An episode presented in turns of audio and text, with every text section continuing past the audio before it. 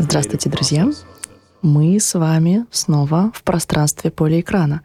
И практически как межзвездный корабль мы отправляемся на поиски всех новых и очень важных штук в области визуальной культуры. С вами Александра Першеева и Татьяна Фадеева, как обычно. И мы начинаем наш сегодняшний полет с очень интересной фигурой. Наша сегодняшняя фигура — это легендарный супер-мега-пионер видеоарта, который одновременно был человеком, стоящим у его истоков, потом был человеком, который вошел в золотую эру видеоарта вместе с другими ключевыми мастерами, и сегодня он по-прежнему классный, актуальный художник. Встречайте, Билл Виола. Ура! Да, наконец-то. Ну, как мы заявляли с самого начала, мы идем не по хронологии, да, мы идем по такому вот пути. Почему я еще сравнила с межгалактическим крейсером? Вот от одной планеты к другой планете. Ведь планеты нельзя как-то вот построить в одну линию, да. Ну, наверное, можно, но это довольно бессмысленно. Да, это парад планет обычно не стоит в это играть. Он что-то такое знаменует. Не всегда положительное. Так что мы не будем. Мы лучше полетаем с одной к другой и поисследуем их э, по отдельности, ну и, естественно, сравним свои впечатления от разных планет. Так интереснее. Угу. И вот в прошлый раз у нас был э, легендарный Мэтью Барни. И ты знаешь, я вот думала как раз о том, как мы от Мэтью Барни перейдем к Биллу Виоле, и вдруг неожиданно я увидела между ними связь. Ты знаешь, раньше мне это никогда в голову не приходило. А, а вот сейчас вдруг я ее обнаружила просто потому, что вот так получилось, что на нашей карте звездного неба они расположились рядом. И Помнишь то, о чем мы говорили в прошлый раз, что Мэтью Барни — это такой художник, который задает очень, ну, такие большие, серьезные риторические вопросы про жизнь, смерть, перерождение, про наше вот все такое очень-очень экзистенциальное. А, и Билл Виола тоже. И э, помнишь, мы говорили в контексте Мэтью Барни, что он э, ищет очень хитрые визуальные языки для того, чтобы на эти сложные темы вообще начать разговор.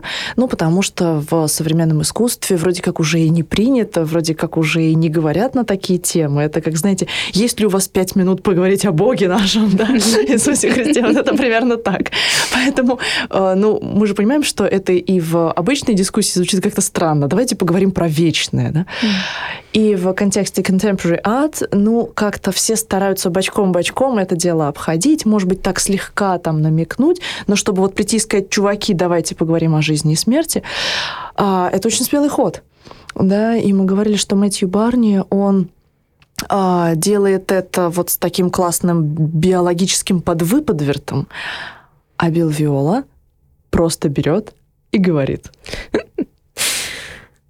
Да, и это, конечно, потрясающе. Хотя, разве он просто берет и говорит? Он все-таки, мне кажется, как-то основывает свои, свои высказывания на предшествующей традиции.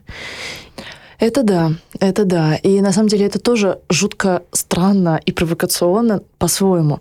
Э, я вот буквально сегодня утром э, хотела освежить в памяти, смотрела статью в Википедии про Белую Фиолу и увидела там совершенно потрясающую формулировку. Сейчас а, я попытаюсь нет, давай я прочту на английском, потом переведу, просто потому что классные слова. Uh, his works are unusually excessive for contemporary art его работы удивительным образом а, доступны, открыты пониманию для современного искусства. Кошмар. Еще нужно сворачивать эту дискуссию срочно. Как он мог. И следующее предложение там было такое, что, ну, поэтому критики, они, ну, вот как-то так сомневаются все время. Что же им написать про Билла Виола? Да, ну вообще, конечно, э, наверное, э, его нужно как-то начать осмыслять э, с его некой такой предысторией, ведь он начинал, ну, примерно вот как все в то время, то есть он был знаком, естественно, с Кейджем, э, в Италии он там познакомился с Намджон Пайком, э, Ричард Сера тоже периодически появлялся как некое такое действующее лицо в их дискуссиях, вот, и они все вместе как-то пытались разобраться с техникой, Билл Виола, кстати, еще был музыкантом, он играл в какой-то музыкальной группе экспериментальной, тоже такой любопытный момент, в общем-то, с Кейджем их в этом смысле многое связывало. Вот. И тогда на, тех, на первых порах видеоарт был очень тесно связан с перформансом. Угу. Ну и, в принципе, это логично, и мы вспомним, что и у нам Джон Пайка, и у Брюса Наумана у них постоянно мелькало тело в качестве такого предмета осмысления. И э, человеческого тела тогда очень много было в видеоарте, потому что ну, всем было интересно работать с личным опытом, с какими-то вот такими переживаниями телесными, эмоциональными, плюс тело было максимально доступно. То есть это твое тело, ты поставил камеру, вот, и как ты на нее реагируешь. А, и идеи Виолы, они как бы в общем-то, э, нас потихонечку уводят от этого такого немножко аутсайдерского, такого маргинального чуточку э, контекста, потому что, э, потому что он внезапно со своими работами самый первый попадает в музей Гугенхайма. То есть его видео, видео покупает музей, и, собственно, в этот момент уже происходит некое такое институциональное признание. И его вот видеоработы, они были как раз нацелены на, на результат. Да, то есть не, на, не только на процесс, но и на результат, чтобы это было, ну, вот как-то как-то uh э, по-музейному хорошо, и можно было людям показать, и, в общем-то, люди это смогли нормально воспринять, что, на мой взгляд, тоже неплохо. Но, во всяком случае, он точно, ну, протарил дорожку, да, это как, ну, я не знаю, тот случай, когда э, афроамериканец впервые получает Оскар, да, вот, mm-hmm. и все говорят, да, наконец-то, теперь мы тоже можем получать Оскар.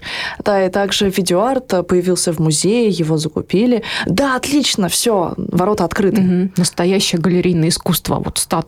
Да, да, да, да, да, да, да. Не какие-то там только выставки или биеннальки, где видеоарт уже давным-давно тусил, а, а вот именно в вечность билет, да. Угу. Мне дико нравится в музеях или там в библиотеках есть такой потрясающий штампик.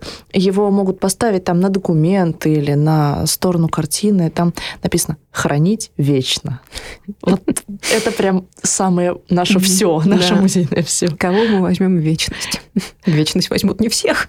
Ой, блин, да, ужасно, конечно, с точки зрения э, Кабакова это было очень стрёмное высказывание, да, ну просто вдруг вы не, не помните, что в вечности, в будущее возьмут не всех, да, это название выставки Ильи Кабакова, которое звучит жутко самонадеянно, на мой взгляд.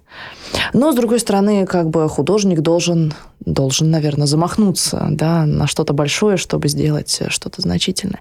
Вот, и в этом плане Виола, он такой, да, он тот человек, который замахивается на очень большое.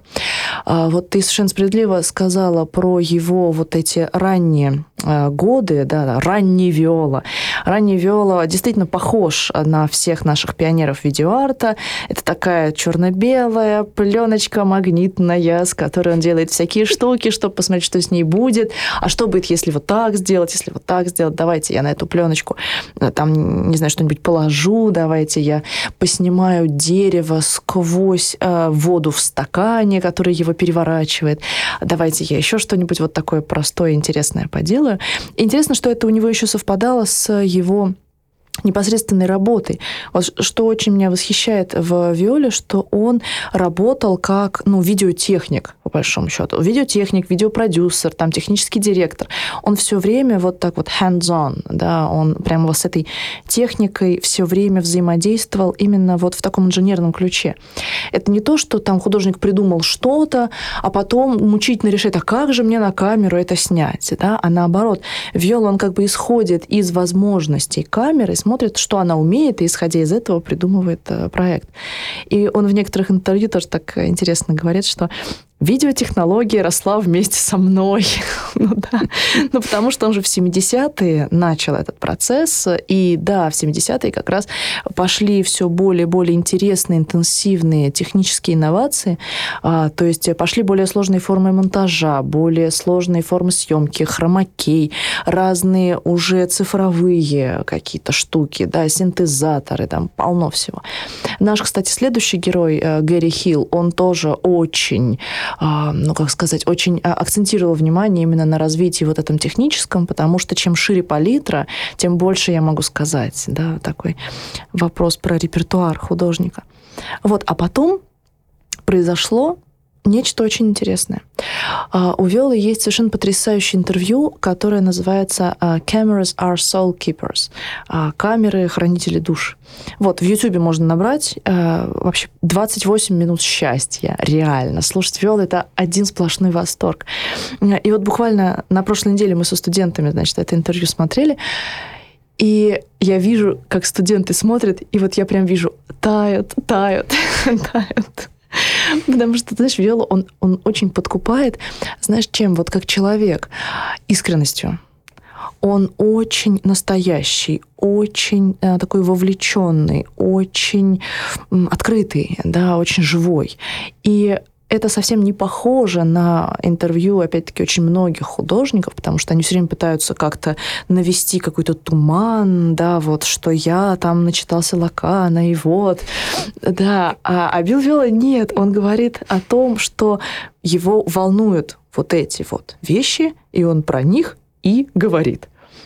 И он рассказал про один очень интересный случай, который произошел с ним вот как раз в этот ранний период э, его творчества, когда он сделал видеоинсталляцию. А, это была такая комнатка, внутри нее был экран с изображением пейзажа, а рядом стоял а, кувшин с водой и еще что-то. Вот, это была такая, ну, знаешь, э, такое вот окошечко, сквозь которое можно было посмотреть в эту, в эту как бы коробочку, да, какой-то жизненный мир такой интересный. Вот, и, значит, он сделал этот проект, э, и потом сидит и думает, как же его назвать, как же его назвать. И он говорит, я написал на листе бумаги огромную кучу э, разных вариантов названий, и понимаю, что это все не то я спросил себя, как бы, а что то, про что вообще это? И он понял, что для него это история, связанная с житием святого Иоанна. А, и он так и назвал. Это что-то типа посвящение святому Иоанну на кресте. И он говорит, что в этот момент он почувствовал вот тот самый подвох, про который мы сначала говорили, да, что христианский святой и вопросы про предназначение божественное, как бы seriously, да, современный художник, ты как вообще? Засмеют, понимаешь? А, и Виола это очень хорошо понимал, потому что, ну, молодые художники, они же понимают такие вещи, это же конъюнктура, ты от нее никуда не уйдешь.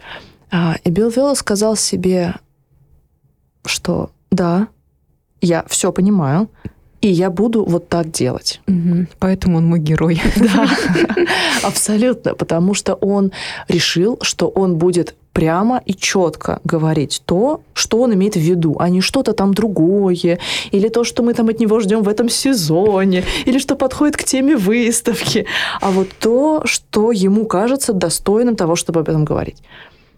И понеслась. Угу. Да, персональное высказывание, подкрепленное твоим всем существом, это сила. И он, а, ты знаешь, подкрепил это все еще вот как бы всем примерно культурным бэкграундом, потому что он начал с того, что закопался в Средневековье, потом раннее Возрождение, потом он уже захватил все Возрождение, а, и там еще дзен-буддизм мелькал как-то такими вот всполохами, да, потому что он а, к этой культуре тоже относился с очень большим уважением всегда. Он в Японии прожил почти полтора года, там изучал дзен-буддизм, практиковал, и сейчас, если на интервью на него посмотреть, он тоже с такими четочками на, на руке все время, ну, как бы перед камерой появляется. А, и самое прекрасное, что для него, как, кстати, для японцев, а, нет никакого противоречия. Как бы дзен, отлично, христианство тоже хорошо, а, исламские суфии, прекрасно, да, как бы одно, одно другому не противоречит, они совершенно прекрасно уживаются все вместе. А, и если его увлечение дзеном выражалось в основном в таких а, очень, как сказать, очень лаконичных, ранних, а, таких медитативных работах, как, например, «Отражающий бассейн», да, где показана такая водная гладь и фигура человека, который стоит над этим бассейном, и вот он в эту гладь смотрит, он в ней то отражается, то не отражается, то эта водная гладь начинает темнеть. Потом в ней появляются какие-то еще фигуры, и у нас возникает такое очень странное шизофреническое ощущение, как будто вода не отражает то, что на воздухе находится, а как будто вода является каким-то другим параллельным миром. Очень прикольно.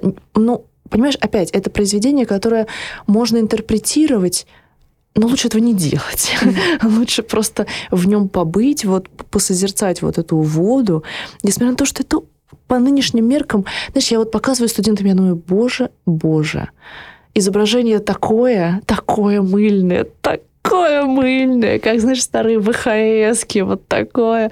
Но при этом оно обаятельно, да, при этом сегодня оно смотрится, ну, знаешь, как такой импрессионизм. Классно. Mm. Вот. У него есть еще целая серия вот таких созерцательных работ, там как э, Хацуюме, например, да, «Первый сон», «Первая мечта», а, где он просто исследует свет. Вот такой свет, такой свет. Свет на японском рыболовецком судне или там восход и закат. Да, и мы просто в этом как-то вот так вот плаваем. Ну и, конечно, самое яркое из таких как бы буддийских размышлений — это его работа 1986 года. «Я не знаю, кто я». А, ну, сейчас я по-английски скажу, там это более понятно. Uh, I do not know what it is I'm like. Как бы какой я, да, кто я, что я, какой я. И там а, Виола показывает, знаешь, такие вот фрагменты реальности из разных ее зон. То есть он показывает там зверей, птичек, рыбок. И он показывает сначала, как бизон там просто пасется, а потом наест, наест, наест и глаз этого бизона. Потом там еще какая-то рыбина плавает, ты дышишь глаз рыбы, рыба крупным планом, портрет.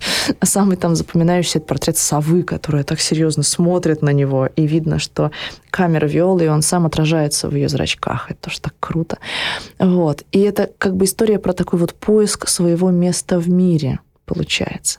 Там потом начинаются уже эпизоды с людьми, танцы, какие-то индийские ритуалы, еще какая-то потрясающая штука. Потом в конце уже начинается абсолютный сюр, там появляется фигурка, точнее не фигурка, а как бы тельце рыбы, а на фоне нее меняется, меняется, меняется пейзаж, и рыба потихонечку разлагается, разлагается, разлагается до тех пор, пока ее не съедает какая-то там лисичка, что ли, в конце. Mm-hmm.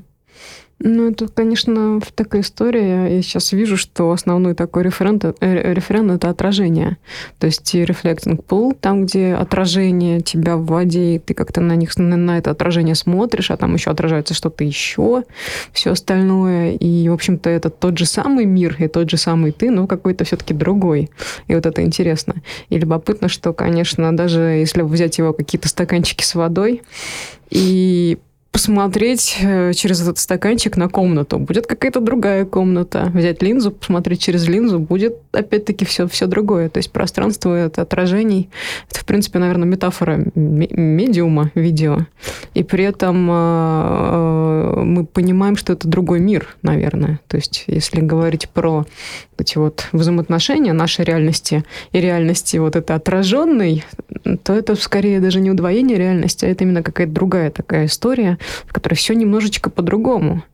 И это, конечно, завораживает. Тот же самый Reflecting Pool, если то как-то вот погрузиться в это мыло и побыть там вместе с Виолой, то это такая очень медитативная история про вот оно такое, но оно и другое, и вот одновременно. И, кстати, это все, все дзенские, дзенские практики, которые предполагают, что все сразу и все остальное тоже в нашем прекрасном мире полиэкрана, о котором Виола, судя по всему, все время размышляет и нам его показывает бесконечную красоту. Да, пожалуй. Я вот еще думаю, да, что отражение — это же одна из базовых функций нашего сознания, да, что мы рассказываем себе историю о том, что, что вокруг происходит. А, это, знаешь, я вот все думаю про вот эти вот частичные а, какие-то феномены, вот особенно в этой работе I don't know what it is I'm like, да, какие-то фрагменты, кусочки, здесь, там рыбка, человечек, э, там тоже этот стакан прекрасный, совершенно замечательный. Потом там скорлупа, которая лопается, из нее появляется птенчик такой вообще трепетный. И части. Почему от одной части к другой – непонятно. Как они связаны? Ну, мы, конечно, можем придумать, как они связаны, но там нет вот такого нарратива в прямом смысле слова, да? И я вот думаю про эту частичность. И вот буквально вчера у Делеза видела это. А, знаешь, у него была такая мысль, что мы сегодняшние мы не рассматриваем часть в контексте того, что она как бы виртуально тянет за собой какое-то целое. Ну, то есть, условно говоря, если бы там грек увидел Венеру Милосскую без рук, то он бы сразу допридумал себе эти руки, да? А мы привыкли к тому, что она без рук. С руками даже как-то было бы не так, уже странно, да? Ну, руки, отлично, супер. А там рядом еще какой-то обломок непонятно чего. Ну, класс, обломок, да? То есть мы очень феноменально к нему относимся. Что вот там вот мой любимый обломок из древности, это кусочек торса кентавра. Фантастический, ну просто вот так мышцы сделаны, такой он прям как будто дышащий этот кусок. И я не хочу, чтобы у него были еще там копыта, руки, ноги, голова. Нет, отличный кусок, все, спасибо. Да? И, а, и вот э, Делес говорит о том, что целое — это просто еще один элемент среди вот этих многих-многих-многих элементов. И мне почему-то кажется, что вот это для Виолы довольно важно, потому что он всегда берет какие-то отдельные штуки и не пытается сложить их в какое-то всеобъемлющее целое, потому что каждая отдельная штука, она и есть уже то, чего более чем достаточно. Mm-hmm. Ну да, то есть это какая-то такая сборка, которая которую можно мыслить как вот сборку, а можно просто оставить все эти куски каким-то образом лежать, потому что это, в общем-то, а, отражает наш опыт. В конце концов, мы отражаемся, не знаю, в глазах своих собеседников, в глазах животных, которых мы видим. И а, вот из этих кусочков, в общем-то, состоит наша идентичность в каком-то смысле. И она нам никогда не будет явлена до конца, потому что каждую секунду она будет какая-то другая, и мы как-то по-другому отразимся в глазах кого-то еще. Угу. Да. Интересно. И вообще вот такая призрачность, а, она Виола очень интересовала вот в конце 80-х, в начале 90-х. У него есть, например, очень красивая работа, она называется «Tiny Deaths», «Маленькие смерти» 93 -го года, и она проста, ну вот до безобразия, знаешь. А, там а, показываются один за другим фигуры людей. Ну вот экран черный, да, это тоже такая еще очень такая очень магнитная э, история. Значит, экран телевизора, э, на нем такая бело-серая появляется фигура, ну, предположим, мужчины, а потом она рассеивается в просто поток электронов, в такой белый, появляется такое высветление на экране, и потом опять тьма. То есть фигура была, и как призрак растворился. Ну или как в нашем любимом сериале «Судьба. Начало». Вот Гильгамеш, вот он растворился в такие золотиночки. Да? Вот там то же самое, только черно-белое. С золотиночками, конечно, лучше, но в Белвилла этого не знал. вот. И одна за другой вот эти фигуры появляются таким мерцанием, а потом исчезают. И э, Виола как раз говорила о том, что что это вопрос про э, physicality, да, про, про тело, про присутствие, и насколько оно кажется нам убедительным, когда мы смотрим на экран, а потом раз, и его нет. Да, и вот это тоже такая особенная, ну, как сказать, особенная такая ловушка экрана, в которой мы всегда с готовностью верим, а при этом он может вообще не иметь никакого отношения к действительности, да, то, что происходит. И продолжая эту мысль, э, еще в 1991 году а, Билл сделал очень а, красивую, тоже утонченную, на мой взгляд, э, работу, которая называется «Passing». Ну вот как перевести здесь сложно. То есть это, с одной стороны, как бы прохождение, да, «passing through», там что-нибудь, или «passing» в смысле уход, смерть. А, это работа, где он очень, ты знаешь, очень красиво а, показывает э, метафору человеческого жизненного пути. Вначале там ребенок, только что вот новорожденный, маленький такой прям вообще. И его, а, значит, пеленают, ну так, немножко символически, то есть его закутывают в такую белую ткань красиво. А потом почти незаметная склейка, и мы видим белую ткань, которая как-то странно так вот себя ведет, и мы понимаем, что она под водой, а потом мы видим под этой тканью фигуру человека, который под водой, и он в этой воде пытается что-то такое сделать, как-то шевелится, но эта ткань его вся обволакивает, а потом опять-таки очень мягкая, почти несчитываемая склейка, и мы видим мертвеца, накрытого саваном, такой же белой тканью. Э, вот. И это красиво невозможно. Очень понятно, очень такой вот точный, поэтически схваченный образ. И вроде как ничего концептуального. да, ну, ну как же круто. Мне то, знаешь, напомнило другую его работу, которая называется «Нанский триптих» uh 92 года. Там тоже была история про рождение, становление, ну и уход, пессинг этот самый. А, когда человек проходит свой вот этот путь от а, рождения к смерти. И там тоже была вода. Вообще вода очень важный такой а, символ в творчестве Белой Виолы. Там попозже расскажем эту историю, ну, которую обычно О, рассказывают да. в таких, да, таких мы, случаях. мы не можем мимо этой да, истории но это пройти. же часть его личного мифа, да. И там очень тоже здорово, потому что это именно такой триптих, и у нас слева изображена завершающая такая стадия процесса родов и появления человека на свет. Потом э, в центре изображен вот этот вот человек, висящий там между небом и землей или между одной секундой э, вечности и другой секундой ничто. Короче говоря, вот какое-то такое подвешен, подвешенное состояние изображено, которое, в принципе, характеризует нашу жизнь всегда. Подвешенность, заброшенность. Тут да, можно да. вспомнить примерно весь ну, Хайдегера и примерно всех остальных. Вот. И в конце уже, конечно, такая совершенно э, странная, э, стра- странные кадры. То есть третья часть справа, там изображена э, смерть, причем матери художника, последние минуты. И это такой, конечно, опыт, когда смотришь на это, то понимаешь, что вот э, это не какая-то там нарисованная смерть изображение, там, не знаю, Девы Марии, э, усопшей, чтобы вот сейчас, через несколько минут она стала Царицей Небесной. А именно вот такая другая история, это какой-то личный опыт живых людей. Вот. Это, конечно, э, потрясающее, наверное, продолжение вот этой вот истории, которая у нас звучит в религиозной живописи очень часто. Но здесь Билл Виолла ее как-то вот углубляет, усугубляет, застряет, и, в общем-то, это очень здорово.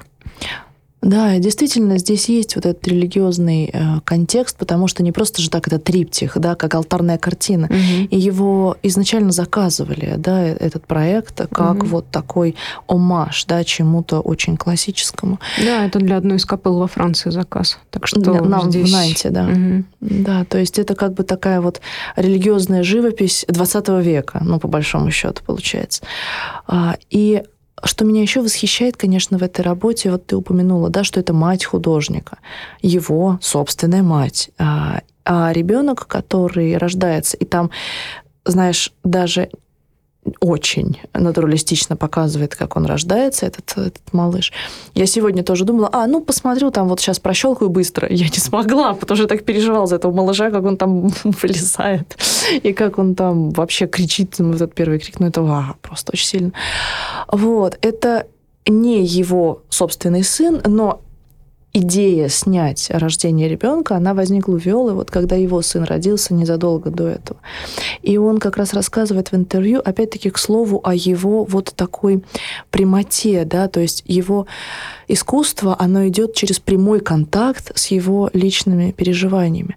Он говорит, что вот у него прямо эти события были очень близко его рождения сына и смерть его матери. И он говорит о том, что он вот это все переживал, и он понял, что он должен сказать об этом в искусстве. Да? Опять-таки, он не пытается как-то отойти в сторону, без там циничной какой-нибудь усмешки, без философских там каких-то нагромождений. Он не пытается отстраниться от этого опыта и преподнести его как какой-то отдельный от себя объект. Да? А он говорит, вот я вот это вот испытал, у меня все внутри перевернулось, смотрите – да?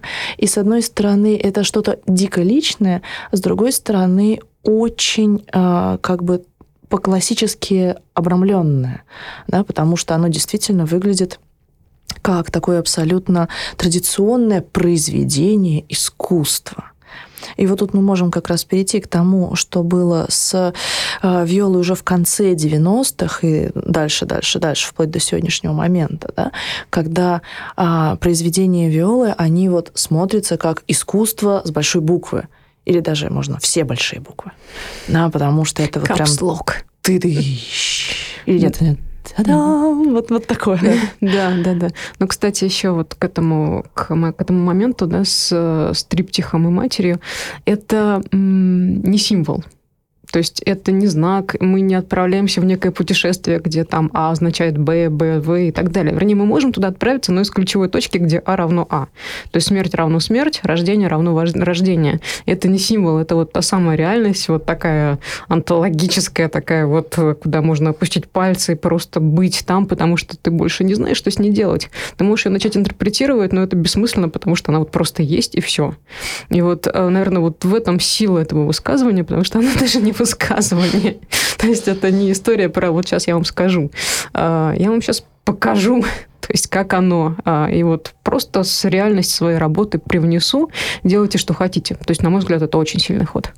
Да, интересно. И, в общем-то, сквозь эту призму можно дальше смотреть э, на последующие его работы, хотя они искусственные, преискусственные, да, в том плане, что его э, вот эти вот зрелого периода работы, они очень красивые. И их красота — это красота вот такой традиционной эстетики. Почему еще говорят, что unusually excessive, да, потому что это та красота, которую любой человек, увидев, скажет, о, Здорово. Да, это то, что можно повесить в Эрмитаже, в Лувре, где угодно можно повесить. В этом что-то есть. Ну, такая важная фраза, с которой все начинается. Да, да, да. Потому что ну, ты не можешь сказать, ой, фу, это ваше современное искусство. Здесь это не, не получится. Потому что это искусство действительно такое вот объединяющее разные пласты. А, например, а, у него есть совершенно потрясающая красивая работа, которая называется «Океан без берега». Ocean Without Shore 2007 а, года. Эту работу он делал по случаю Венецианской биеннале.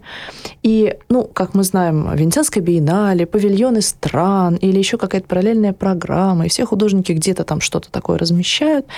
А Белвиола свою работу разместил в церкви.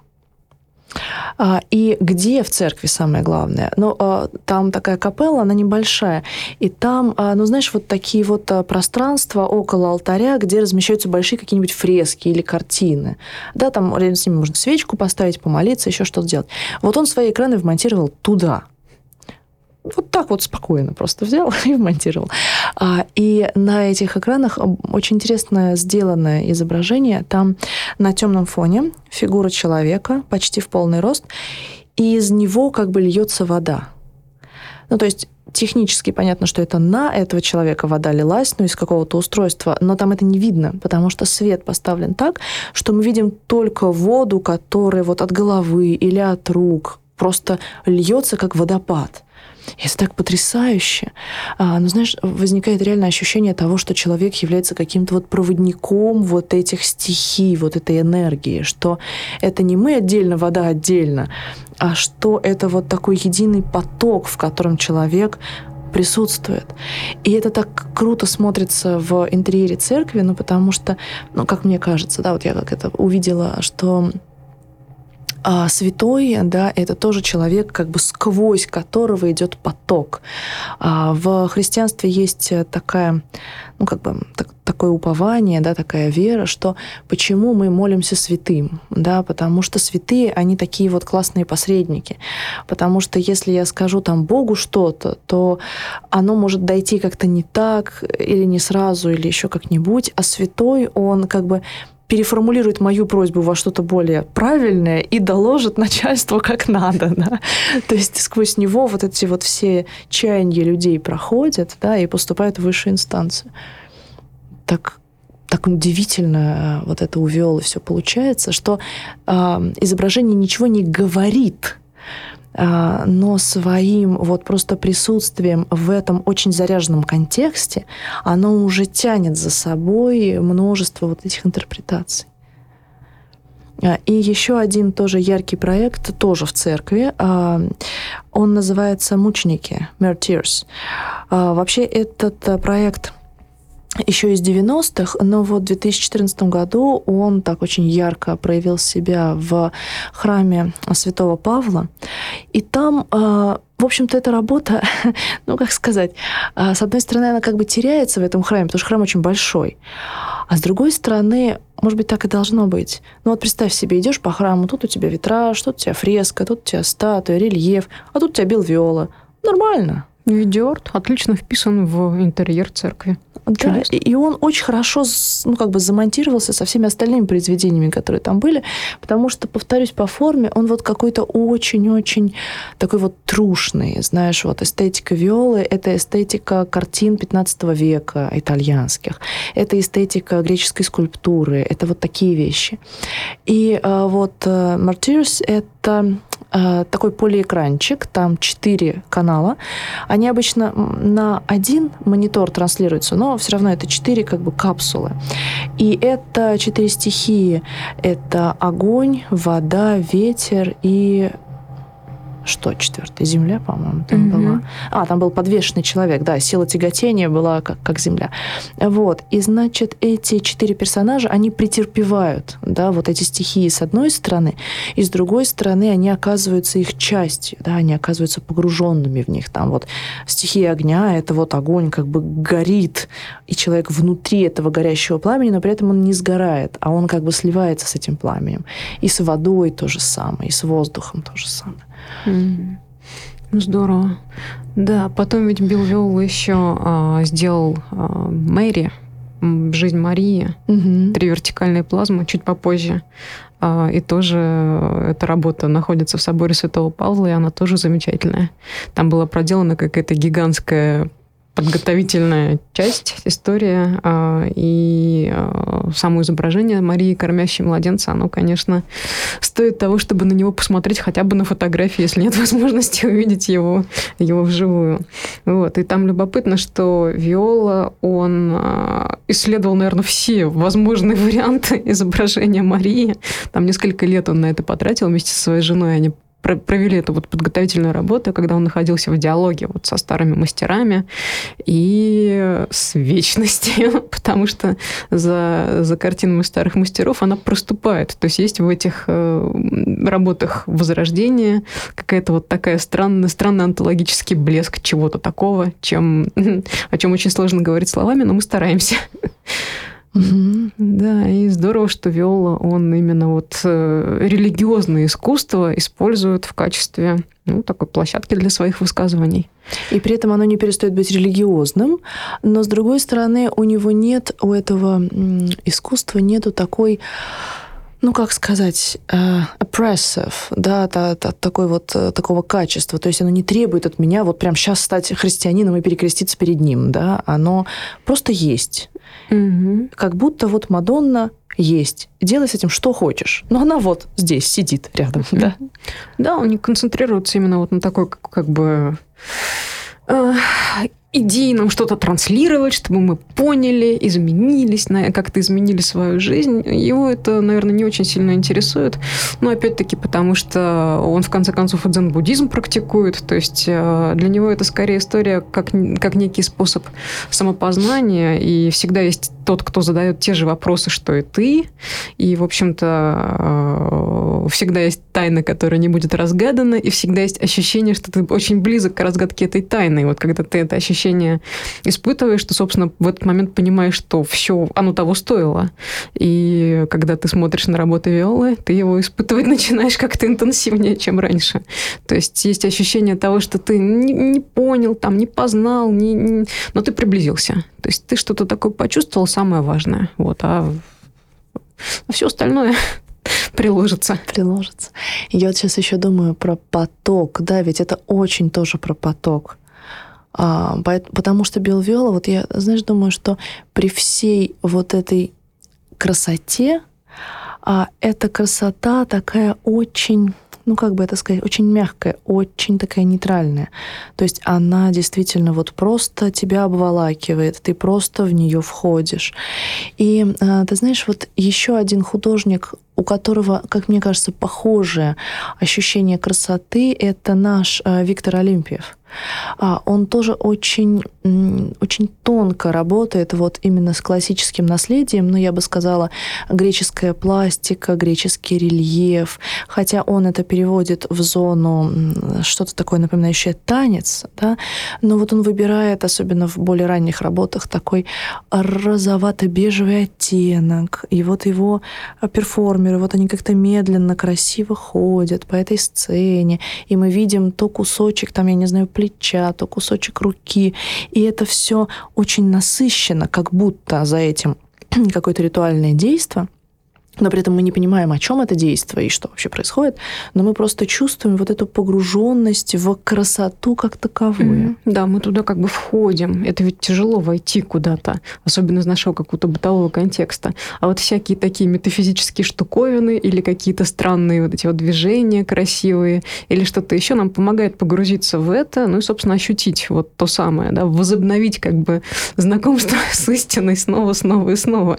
То есть искусство это работает как, ну, некий инструмент э, погружения туда опять. То есть мы не, не можем быть там все время, но нам надо туда хотя бы периодически возвращаться.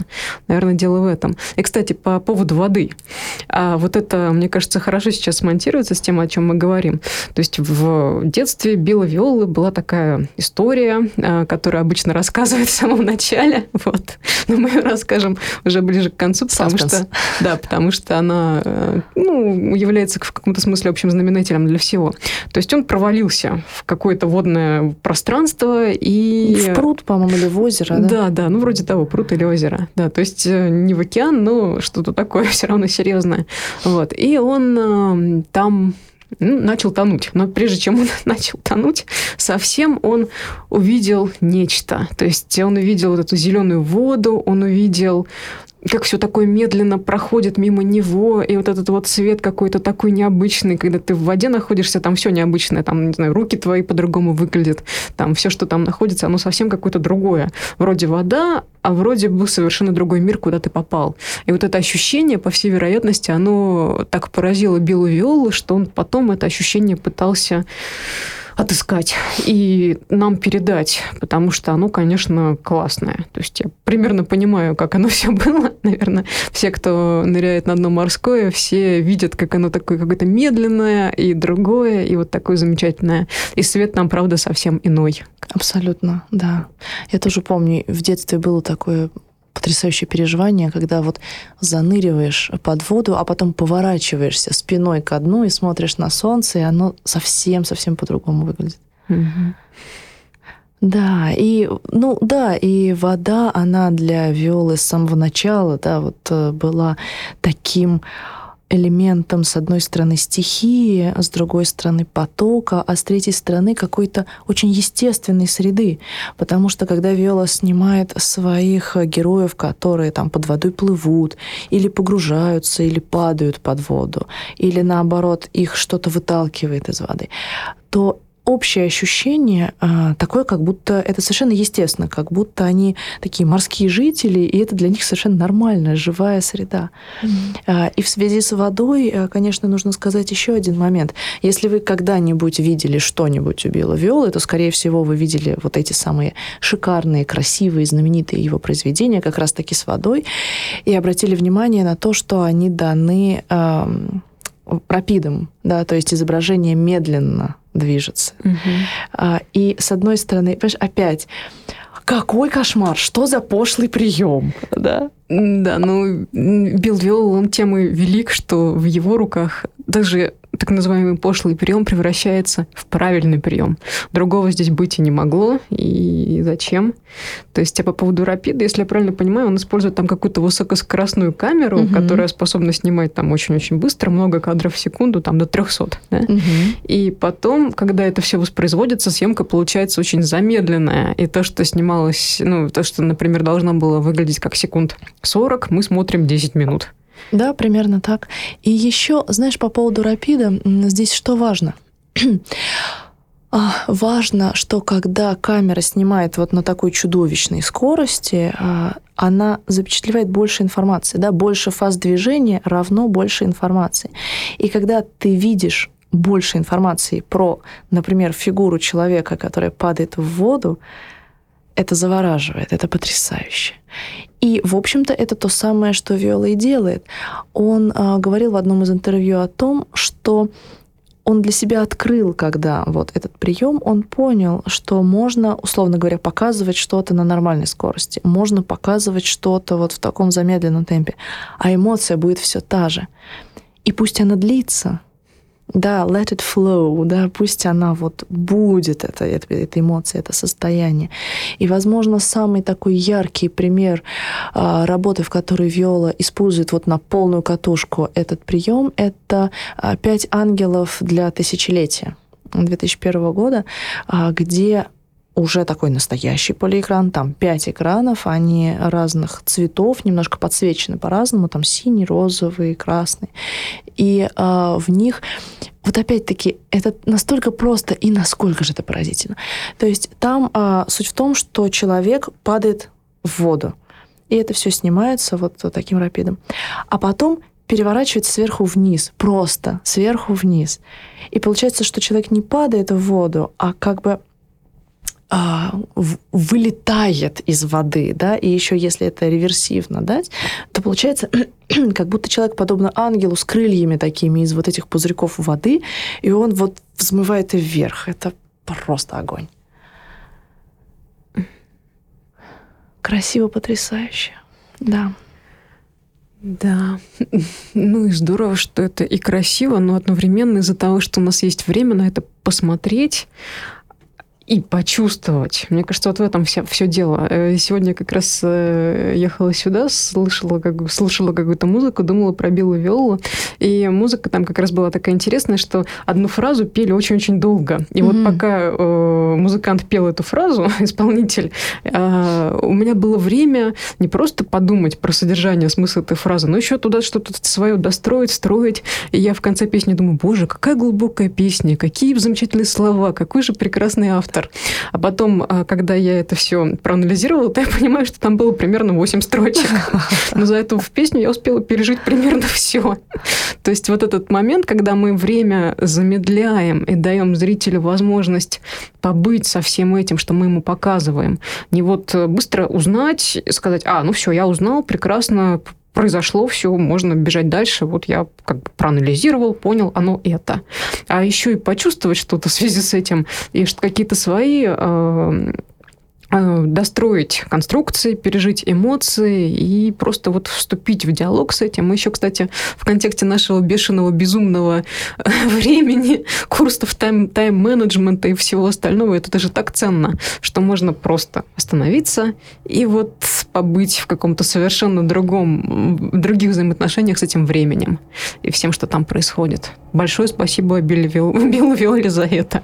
Абсолютно. А для тех из нас, кто вот прям не может спокойно остановиться даже в галерее, Билл Виола сделал компьютерную игру это вообще любимый мой проект. Э, он почему-то маркируется на сайте Билла Виолы как с 2007 по 2018. Я уж не знаю, что они там делали 10 лет, потому что эта игра, в общем-то, в седьмом и вышла. А, на PlayStation 2 ни много ни мало, и она называется «Ночное путешествие». The Night Journey. И я вот теперь думаю, э, создатели лучшей в мире игры просто Journey. Интересно, были ли они в курсе? А, игра, на самом деле, Виола, она очень очень, с одной стороны, похожа на него, с другой стороны, не похожа на него, она вообще ни на что не похожа. Совершенно потрясающая вещь. То есть там а, графика очень хорошо стилизовано под э, магнитную видеозапись. То есть вот это вот, о чем мы говорили про э, такую вот кашицу изображения, она вот прям воспроизведена очень точно. Это не какие-то там полигоны, да, это вот реально так, такая вот ну, как сказать, вот это вот самое мыльное, что мы так любим. И она выглядит очень правдоподобно в этом плане. Полное ощущение, как будто это видеосъемка. А, такой, ну, практически открытый мир. То есть это такой вот ландшафт, где ты в качестве вот такого вот героя с видом от первого лица ходишь. И звучит еще игры. крутая музыка, такая вот тоже очень, очень навевающая, да, размышления о времени вообще, о твоем присутствии в этой реальности вообще. Такая вот музыка очень-очень медитативная. А, и вот ты ходишь по этому пространству, там деревья, там какие-то холмы, где-то там водичка. И вот. Да, вот такая шикарная экспериментальная игра. Замечательно. Как э, человек, который любит, ценит, уважает, я прям в восторге, потому что, да, иногда бывает очень сложно остановиться, а тут тебе не надо останавливаться, ты можешь ходить. Просто при этом, просто при этом все-таки атмосфера вокруг тебя, и как-то вот все равно переживается это все совершенно по-другому. Так что, да, для любителей видеоигр э, это, конечно, большой подарок. Угу. Знаешь, я думаю о The Night Journey и просто Journey. А, я думаю, что вот э, хит сезона Death Stranding, а, вот она ведь тоже такая. Ну, то есть понятно, что там есть сюжет, эти утомительные кинематографические вставки, которые все так любят. И вот это вот нарратив, задачи, KPI и все остальное. Но в сухом остатке – ты ходишь. Да, от 60 до 80 часов старого доброго прямохождения. Нет, иногда ты еще едешь, но в основном ты просто идешь по вот такой серятине, да, ведь ну что там, э, горы, какие-то скалистые территории, где-то там мох, где-то там немножко песочек или земля, но по большому счету просто серый, пустынный пейзаж экзистенциального, я не знаю чего, и ты в нем ходишь туда-сюда. Угу. Великолепно. Великолепно. Для меня это лучшая вообще игра. Вот только вот все кат-сцены вот убрать и оставить только хождение. Вот, вот это мой просто идеал. Да, ну тогда мы уберем Микельсона, я не готова. Ну, Микельсон классный, да, это правда. Да. Вот, и таким образом получается, что а, все вот такие суперконцептуальные, сложные, потрясающие да, наработки можно, в общем-то, вынести за скобки. Потому что в таких работах, а, как у Билла Виолы, они даже не нуждаются в комментарии, они не нуждаются в разъяснении, они не нуждаются в ссылках на всех-всех-всех современных философов. А, потому что мы, погружаясь вот в этот другой а, режим бытия, мы уже в этом испытываем эстетическое, и в этом испытываем философское, и даже без посредства какого бы то ни было дискурса, оно, в общем-то, работает. Это очень интересно. Это такая, знаешь, алхимия абсолютная. Вот, и мы включаемся как бы вот в этот мир а, Билла Виолы и оказываемся на некоторое время вот действительно в каком-то абсолютно космически таком подвешенном состоянии, из которого даже, даже не хочется выходить на самом деле. Угу. Ну, в воде мы оказываемся. То есть мы оказываемся вместе с Биллом Виолой вот тогда, когда он опустился в эту воду, и все увидел, и все понял. И, в принципе, знаешь, мне здесь вспоминаются вот э, строки стихотворения Арсения Тарковского. Я тебе его рассказывала. Там тоже про воду. Там, помнишь, я так давно родился, что слышу иногда, как надо мной проходит зеленая вода. Ну и дальше там не, нечто. И вот э, я так давно родился, что говорить не могу. И город мне приснился на каменном берегу. А я лежу на дне речном и вижу из воды далекий свет, высокий дом, зеленый луч звезды. И вроде такие простые вещи, но ты там, в этой воде, и ты их видишь совершенно иначе, оно все такое вот бытийственное, такое вот онтологически какое-то вот заряженное. И это состояние, вот, вот оно, как бы, наверное, самое, самый такой основной основной ориентир, куда нам нужно попасть. Если мы в это состояние попадаем, то все отлично. Мы мы прошли, э, мы прошли туда, куда нужно, вместе с Белым Виолой. Да, слушай, как интересно, я сейчас еще подумала про вот то, что ты сказала про Тарковского и то, что у Виолы. Очень простые слова, да, очень простые феномены. Огонь, вода. Но другое дело, что увидеть их, да, это как поэзия хайку, да, лягушечка прыгнула в пруд, да, всплеск в тишине сосредоточиться и увидеть, и услышать, и почувствовать свое присутствие не вообще где-то там, а в конкретном мире, который есть. И даже не суть в том, прекрасен он или не прекрасен, а, а суть в том, что он вот такой вот живой, настоящий, фактурный, и ты тоже живой, настоящий, фактурный. И вот когда мы смотрим вот в этом замедленном темпе на то, как человек там падает в воду, и все, все, все многообразие вот этих пузырьков, которые от его фигуры поднимаются, это же потрясающе. Потому что мы вдруг заново начинаем чувствовать, что вода угу. вот такая, угу. да, и через это. Да. Для меня это про выход из нарративов, вот из пространства знаков в пространство живого. Как бы бытие со мной что-то делает в этот момент, и это так здорово. Да, и я в нем, да, то есть это тот момент, когда бытие перестает быть какой-то абстрактной идеалистической категорией, а становится тем, что можно переживать непосредственно вот прямо сейчас. Mm-hmm. Да. Ну что ж, э, Спасибо всем, кто с нами был в этом сейчас. Советую вам от всей души посмотреть работы Билла Виолы, все, что вы сможете найти в сети. И если вы когда-нибудь где-нибудь увидите, что идет выставка Билла Виолы, бегите туда. Да, может, мы там с вами встретимся. По-любому. Ладно, да. спасибо, Танюш. Дай пять. А, спасибо, дорогие друзья. До свидания.